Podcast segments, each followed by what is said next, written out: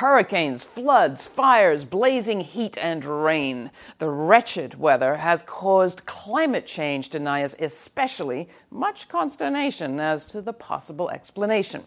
But when hundreds of thousands of homeless people start appearing in our streets next January, it'll be easy to explain. We let it happen in the federal 2018 budget. I know Trump and the Democrats came to a deal, but don't let the brouhaha about a glimpse of humanity distract you. The September 8th deal delayed the showdown, but it didn't make what we're facing go away, regardless of the smarmy celebrations in the media. Take homelessness, for example. The Department of Housing and Urban Development, HUD, published a report this August showing that 8.3 million very low income households in America were spending more than half of their income on housing, many living in massively substandard conditions. That number's up by 41% since 2007 and by 66% since 2001.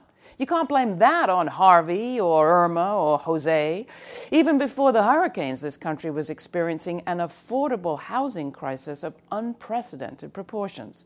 So, just when we need more, Trump's plan would have slashed what HUD depends on to keep people in their homes and wiped out entirely things like the Community Development Block Grant Program that pays for everything from homeless shelters to daycare centers and public housing improvements. Austerity budgets have already done their worst. What would public housing residents have to say about yet more cuts to maintenance and repairs? Who knows? They'll have to let us know when they get out of their broken down elevators.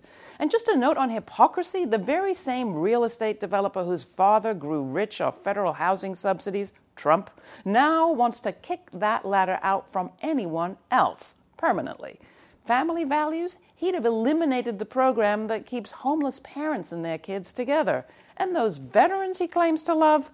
I wasn't surprised to see he'd eliminated farm labor housing help, but veterans housing vouchers? Also gone.